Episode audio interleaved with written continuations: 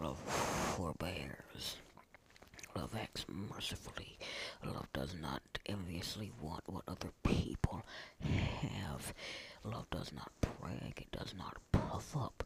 It does not act obscenely. It does not demand its own way. It does not dis- it does not strive to get even with others. It does not delight in injustice. It rejoices with truth. It endures anything for the sake of the gospel. It generously believes the best about others rather than being sinfully cynical. It wants others to flourish. It keeps on enduring and it lasts forever. So all of these verbs Paul used to describe love should have made you think about one person. And that one person should be your mother. So as we celebrate this day we set aside every year to honor mothers. Let's remember this about our mother's love. It is patient, it is kind, it does not envy nor does it boast, it is not proud, nor does it dishonor others, it is not self-seeking nor is it easily angered. It keeps no record of wrongs. It does not delight in evil, but rejoices with the truth. It always protects, it always trusts, it always hopes, and it always perseveres. And today's Bible readings come from 1 Samuel 2, verses 22 through 1 Samuel 4, verse 22, John 5, 24 through 47, Psalm 106, 01 through 12, and Proverbs 14, 30 through 31. So now that we have concluded our verse of the day segment, it is now time to move into day 128 of our Through the Bible in one year segment. And so today we're to finish up John chapter 4.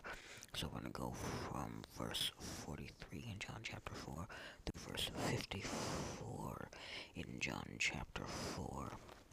So yesterday we saw Jesus living, leaving Jerusalem and passing through Samaria. We also saw his encounter with the Samaritan woman at the well while he was passing through Samaria. In today's section of John's Gospel, Jesus has arrived back in Galilee and is about to perform the second and second and final numbered sign in John's Gospel, which brings to a close the section of John's Gospel that began all the way back in chapter 2. So after the two days, he left for Galilee. So there's two days that he spent in Galilee. No, excuse me, two days he spent in Samaria, teaching the people of the Samaritan village Sychar about himself. Now Jesus himself had pointed out that a prophet has no honor in his home country. So when he arrived in Galilee, the Galileans initially welcomed him. They had seen all that he had done in Jerusalem at the Passover festival, for they also had been there.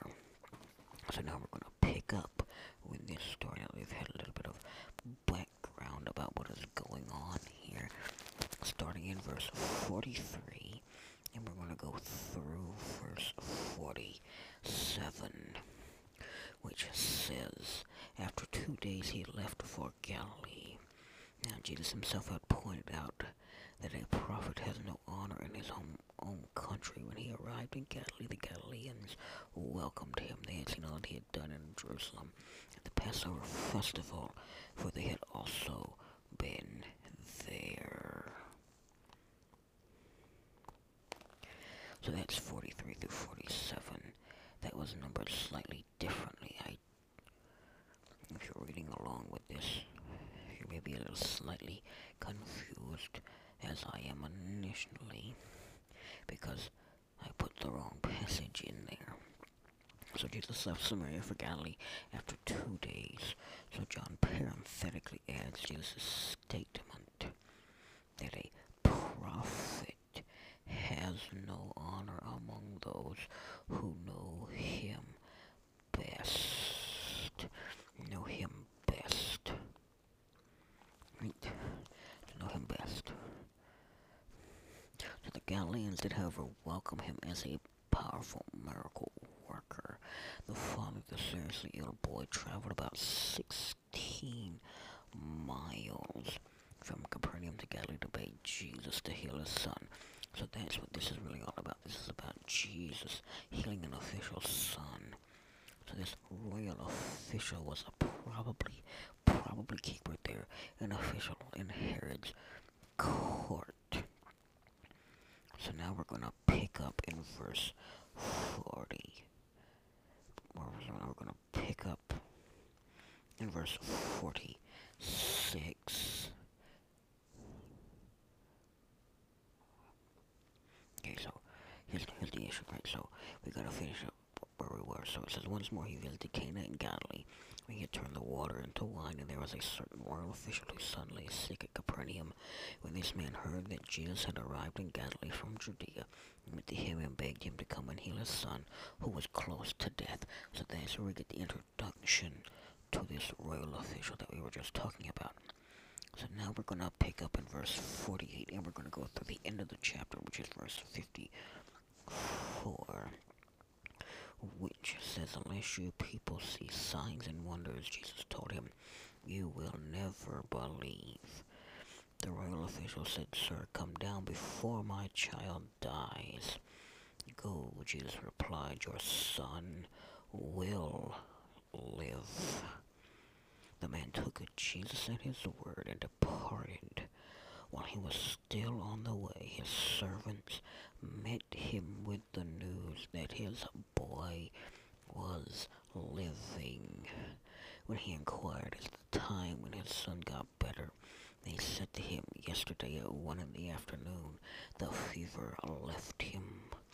Then the father realized that this was the exact time at which, at which Jesus had said to him, Your son will live. So he and his whole household believed. This was the second sign Jesus performed after coming from Judea to Galilee. So in verse 48, which is where this particular section begins, his response seems harsh because you see Jesus said, unless you people see signs and wonders, you will never believe. But what Jesus was actually doing was he was confronting a mentality that saw him simply as a miracle worker. He directed his comment both to the royal official and to the Galilean people as a whole.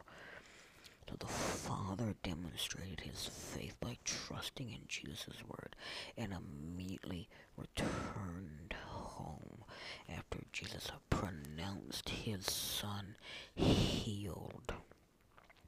So as the as this official traveled home, he encountered his servants along the way and learned that his son had been healed the previous day, the very time Jesus pronounced it. the fact that Jesus healed the boy from such a great distance demonstrates that Jesus is the divine, the divine Messiah. So the father and his household believed in Jesus. And this section of John's Gospel concludes with reference to the fact this was the second sign Jesus performed in Cana. And what was the first sign? The first sign that he performed in Cana of Galilee was the turning of the water into wine. And we'll pick up from here tomorrow when we move into chapter 5 and the healing at the pool in So tomorrow's Bible readings are 1 Samuel chapter 5 through chapter 7, John chapter 6 verses 1 through 21, Psalm 106 verses 13 through 31, and Proverbs 14 verses 32 through 33.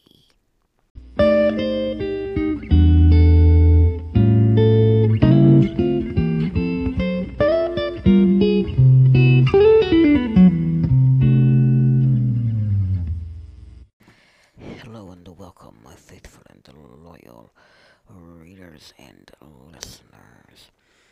Welcome to another segment of Verse of the Day.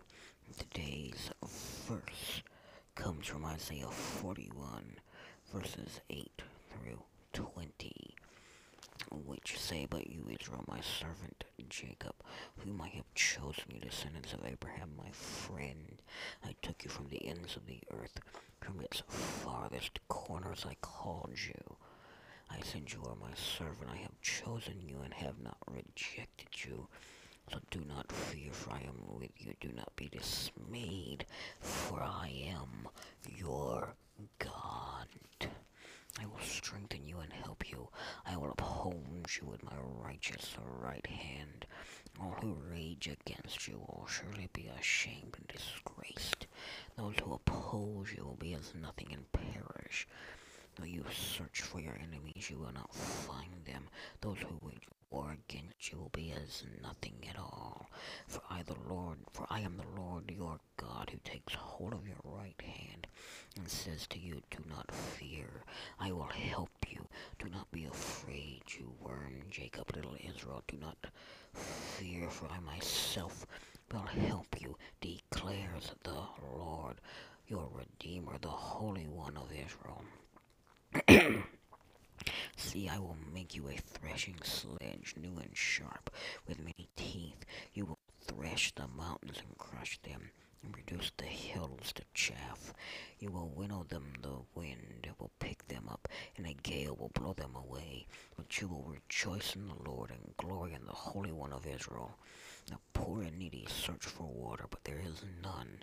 Their tongues are parched with thirst, but I, the Lord, will answer them. I, the God of Israel, will not forsake them. I will make rivers flow on barren heights and springs within the valleys. I will turn the desert into pools of water and the parched ground into springs.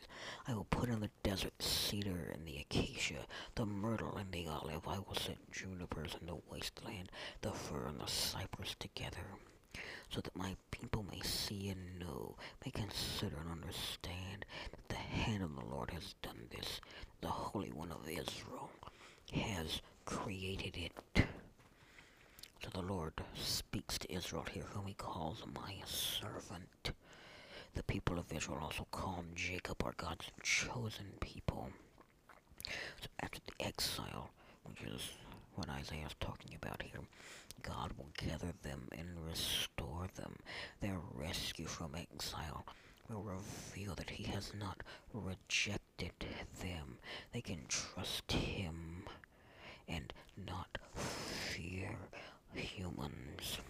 His hand will strengthen them and uphold them. The vindication of God's people will be evident in the judgment on their enemies. So by their own power, the Israelites will be unable to free themselves from captivity or to overcome their enemies.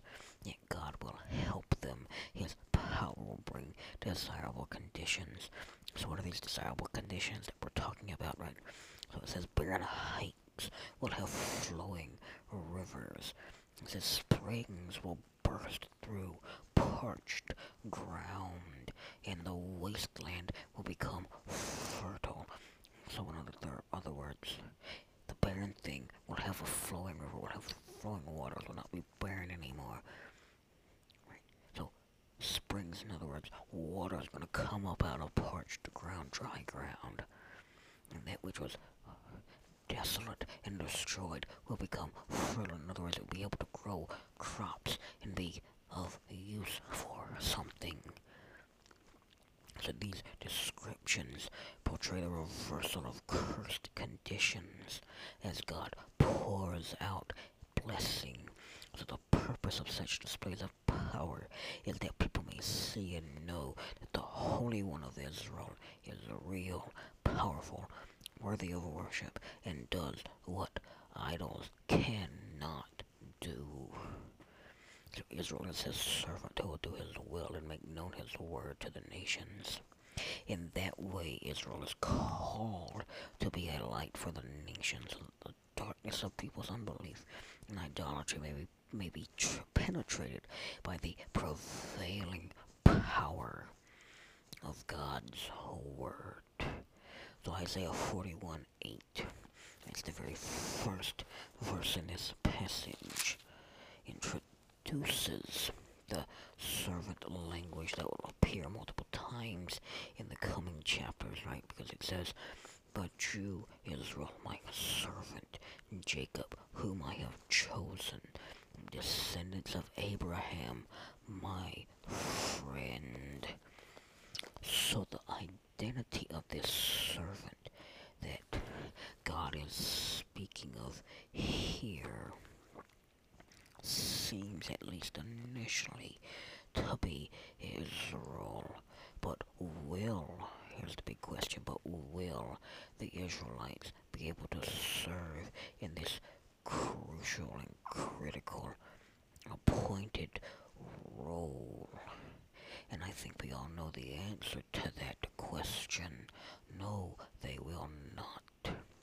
Or perhaps there are true Israel coming who will perform God's will and be the agent of God's blessing in judgment. And I think we all know the answer to that question.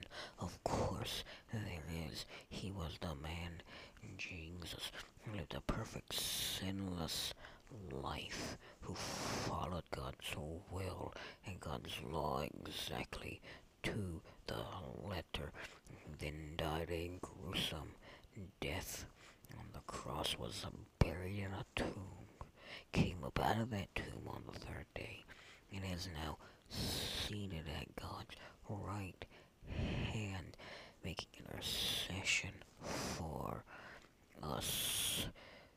So that means he serves as as God's agent of blessing, and he serves as God's agent of judgment. That is why we cannot. That is why we have nothing to fear. That is why we are not to be dismayed. And today, and today's Bible readings are for Samuel five, for for Samuel five through seven, John six. 1 through 21, Psalm 106, 13 through 31, and Proverbs 14, 32 through 33. Now that we have ended our verse of the day segment, it's now time to move into day 129 of our Through the Bible in One Year segment. So yesterday we finished John chapter 4, and today we're going to move into John chapter 5, which begins a new section of John's Gospel. So what we're going to cover today is we're going to cover the first 15 verses. So we're going to go John chapter 5, verses 1 through 15. So as chapter 5 unfolds, you're going to see G John describing Jesus' healing of a lame man on the Sabbath. So, the Jewish leaders responded by accusing Jesus of breaking the Sabbath. And we're going to talk about what the Sabbath actually meant to the people of Israel at the very end of all of this, because you got to understand what the Sabbath meant and still means to the people of Israel to understand what's actually going on in chapter 5. So the Pharisees' vitriolic response provided Jesus an opportunity to offer a glimpse into his self-understanding. This is probably the, one of the most important chapters in John's Gospel. After they challenged Jesus on his comments, he called a series of witnesses to confirm the truthfulness of his self-testimony. So he concluded with an explanation of why the religious leadership did not believe in him. So the question, this question of Jesus' identity, is just as controversial now as it was during his earthly ministry. So this is the next major section of John's Gospel, which runs from John chapter 5 verse 1 to John chapter 10 verse 42. So the events recounted here in this section are characterized by escalating conflict. So if you notice from chapter 1 all the way up through chapter 5, there's been very little conflict between Jesus and the religious leaders of his day. Now this now this now the conflict is escalating. There's going to be more and more conflict all the way up through the end of John's gospel. So John selects typical events and discourses to illustrate the Jewish people's response to Jesus. So this large section is sometimes called the festival cycle because John shows how Jesus fulfilled and surpassed certain features from some of Israel's great festivals, which would be the Sabbath day, Passover, the Festival of Tabernacles, or sometimes called the Festival of Booths, and dedication, or as we would now call it, the Festival of Hanukkah. So now we're going to pick up with this section. We're going to start in verse 1, and we're going to go through verse 9. So here's what it says. Sometime later, Jesus went up to Jerusalem for one of the Jewish festivals. We're going to talk about that a little bit later, but notice the festival is not named. Now there is in Jerusalem, near the sheep gate, a pool which in Aramaic is called Bethesda, which is surrounded by five covered colonnades. Here a great number of disabled people used to lie, the blind, the lame, the paralyzed. Right, so, and they so here's what it says. And they waited for them. Here's what some manuscripts say here at this point in time. Paralyzed, and they waited for the moving of the waters. From time to time, an angel of the Lord would come down and stir up the waters. The first one into the pool after each such disturbance would be cured of whatever disease they have. So that's verse 4. Now we'll pick up at verse 5, which says, One who was there and had been an invalid for 38 years. When Jesus saw him lying there and learned that he had been in this condition for a long time, he asked him, Do you want to get well? Sir, the invalid replied, I have no one to help me into the pool when the water is stirred. While I'm trying to get in, someone else goes down ahead of me. Hmm. Jesus' first response from seeing this invalid man sitting there is to ask him, Do you want to get well? And the invalid man says, Of course I want to get well, but I can't get into the pool when the water is stirred, stirred up because I have no one to help me. So now we're going to pick up in verse 8 and go through verse 9, which says, Then Jesus said to him, Get up, pick up your mat, once the man was cured, he picked up his mat and walked. The day on which this took place was a Sabbath. So we're going to leave right there. So chapter 5 opens with Jesus' second trip to Jerusalem that is recorded in this gospel. So as I already said, it's impossible to know how much time elapsed between the events described at the end of chapter 4 and the events that have been described, that are being described here in chapter 5. So John does not indicate which festival brought Jesus to Jerusalem. It really doesn't matter which festival it was. What matters is that this occurred on the Sabbath day. So you know the healing took place by a pool called Bethesda, and that the man whom Jesus healed had been crippled for 38 years. That means this man was 38 years old, more than likely, which made him a little bit older than Jesus. So his situation had been hopeless because he had no one to help him get into this pool that was supposed to have healing powers, or who that actually did have healing powers, because an angel would come down and start this pool up, and if the first person into the pool when the angel started to pull up would be healed. So this man didn't have anybody to help him get in the pool, so his situation was hopeless, even though this man desperately wanted to be healed. Otherwise, he would not have responded as he did in chap in verse 7, which is where he said, Sir, I have no one to help me into the pool when the water is stirred. While I'm trying to get in, someone else goes down ahead of me. So, in other words, he could not be the first one into the pool since he didn't have anyone to help him get into the pool.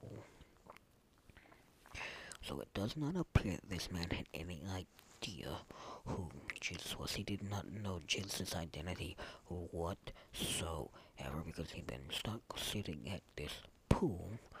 He hadn't been to the temple. He hadn't been out into the countryside. He hadn't watched Jesus turn water into wine. He hadn't watched Jesus heal an official's son. He hadn't seen any of these things at all. He had simply been lying at this pool waiting for someone to come along and help him. And this someone had finally came along. But the crucial point here is that the healing took place on the Sabbath. And we know this by repeated references to it all throughout chapter 5. We're not going to get into the repeated references because we're going to see it crop up as we go through chapter 5 section by section. So the Sabbath was considered a weekly festival, and it was governed by strict rules. So we're going to kind of go into a little bit of detail about the Sabbath now, but when we get all done, we're going to go into greater detail than this. So Jesus broke one of the rabbinic rules governing the day by healing on the Sabbath. So in other words, he did work on the Sabbath when you were not supposed to do any work on the Sabbath. That's what got Jesus in trouble here. So pay attention to this. So in addition, Jesus' command for the man to carry his mat broke another one of the Sabbath regulations because he told this man to work on the Sabbath. You following me so far? He broke man's version of the Sabbath, not God's version of the Sabbath. I'm going to talk about what God's version of the Sabbath said it's supposed to look like at the very end. So stay with me for just a few more minutes. So John highlights this healing as the third sign Jesus performed. So the previous sign, as we just talked about, so the previous two signs, right, are that Jesus had turned about 175 gallons of water into wine, and that he had healed a boy from a distance who was near death.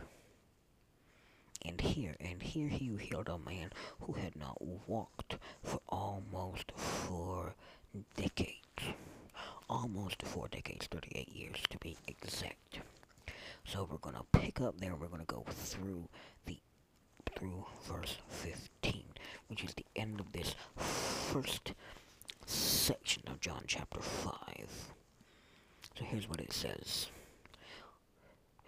Starting in verse 10. And so the Jewish leaders said to the man who had been healed, It is the Sabbath. The law forbids you to carry your mat.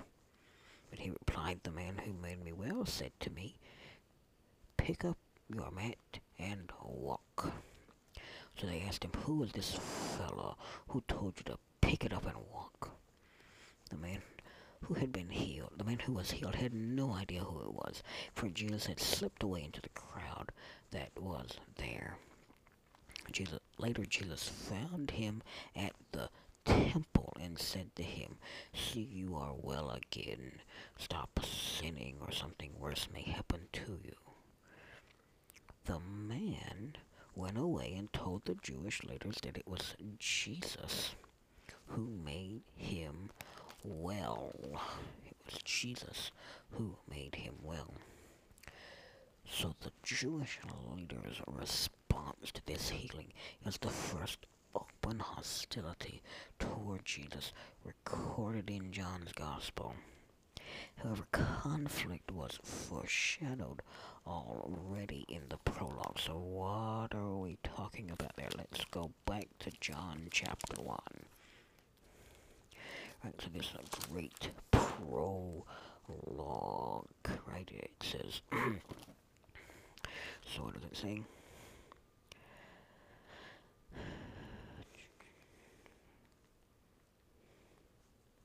So it says, true light that gives light to everyone, starting in verse 9. True light that gives light to everyone was coming into the world. He was in the world, and though the world was made through him, the world did not recognize him. He came to that which was his own, but his own did not receive him. So the so in the prologue, we've already been told there's going to be a great deal of conflict when Jesus finally began his earthly ministry. And we see that happening right now. We see the beginnings of this. I'm just going to escalate as we go through John chapter 5. Bear that in mind. So the religious leaders confronted the healed man about carrying his mat on the Sabbath. Right, because here's this man carrying his mat on a day when there ain't supposed to be no work done at all. It's supposed to be a day of rest, period. Didn't matter if you needed to carry your mat to get home. You stayed where you were on the Sabbath day until the end of the Sabbath day. Then you picked your mat up and you carried your mat home. Didn't matter what anybody else told you to do. That's what you did. That's what the religious leaders told you to do. You followed me so far. Hope you are. so this man did not know who healed him because Jesus had slipped away before this man could identify him. And more than likely, this man would not have even been able to identify him in the first place. He'd been able to pick him up, but he wouldn't have been able to say, "Hey, this is that crazy man that that, that uh, that turned the water into wine back in Cana. This is this crazy man that uh, you know, healed this royal official's son over in Cana, Galilee also. This man wouldn't have been able to say that because this man had been stuck laying by a pool in Jerusalem. so later we know, we see that Jesus found the man in the temple and warned him about continuing to sin. So it should have been evident to this man. Right, so I'm talking about continuing to sin. This is not about uh, saying that some sinful activity may have caused his lameness. That's not what this is really saying. It is a possibility, but it's a very small possibility. What Jesus is actually talking about is the fact this man essentially did not tell the Jewish leaders, hey, the only person that can heal a person is God. That's the only way a person can be healed is through God. Through an agent of God. So this man was an agent of God. He didn't tell the religious leaders that. He left that part out. In fact, we're told that this man went away and told the Jewish leaders that it was Jesus who had made him well. Why?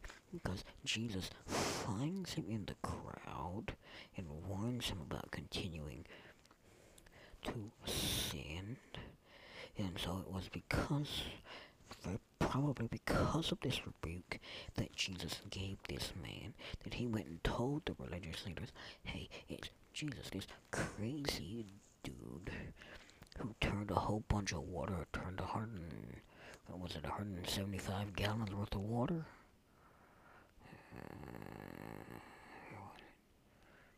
Uh, turned 175 gallons of water into wine. I mean, who healed a boy from a distance who was near death. And he also healed me by just telling me to get up and take my mat and walk. He's the one that healed me. He's the one that did all of this. So now that we understand that, now that we have come to the end of that, let's talk about the Sabbath. Because that's the key to what is going on here. That's the reason why the religious leaders were mad at Jesus. It's the reason why Jesus was in such hot water. It's the reason why, as we're going to see later, this young man gets in the hot water. is because this healing took place on the Sabbath day. This young man had the audacity to do what Jesus told him to do on the Sabbath day, which was pick up his mat and go home. So let's talk a little bit about the Jewish or the Old Testament Sabbath.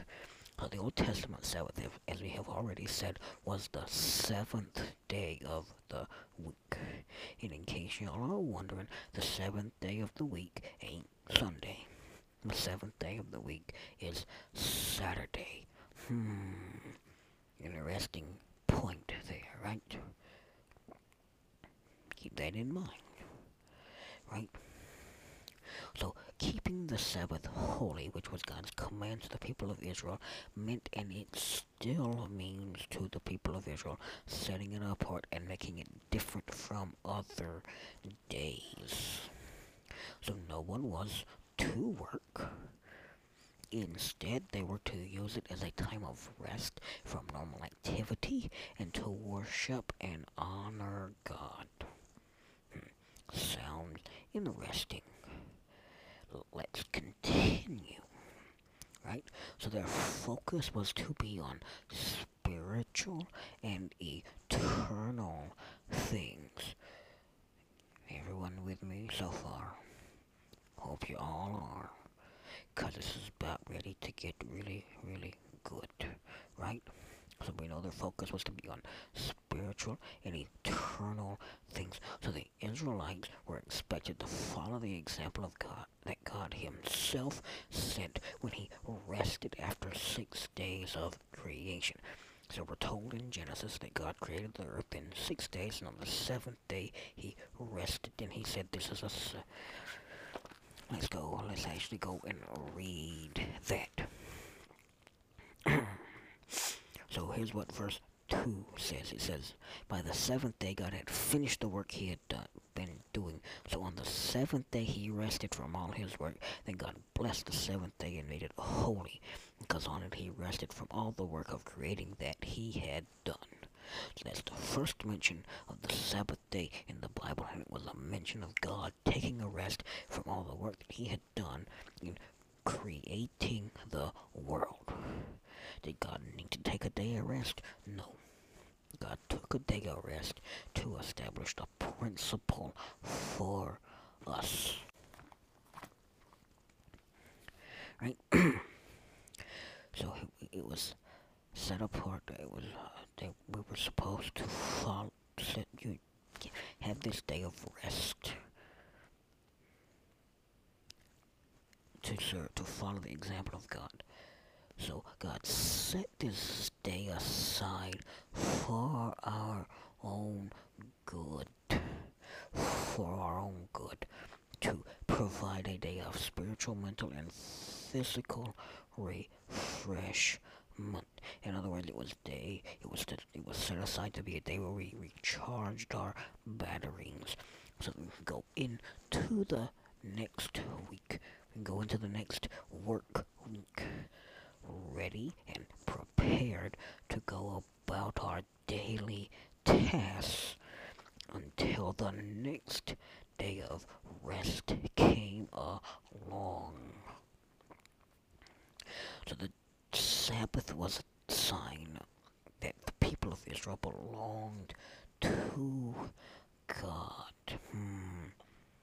It was also set aside as it was also to remind them of their miraculous rescue from slavery in Egypt.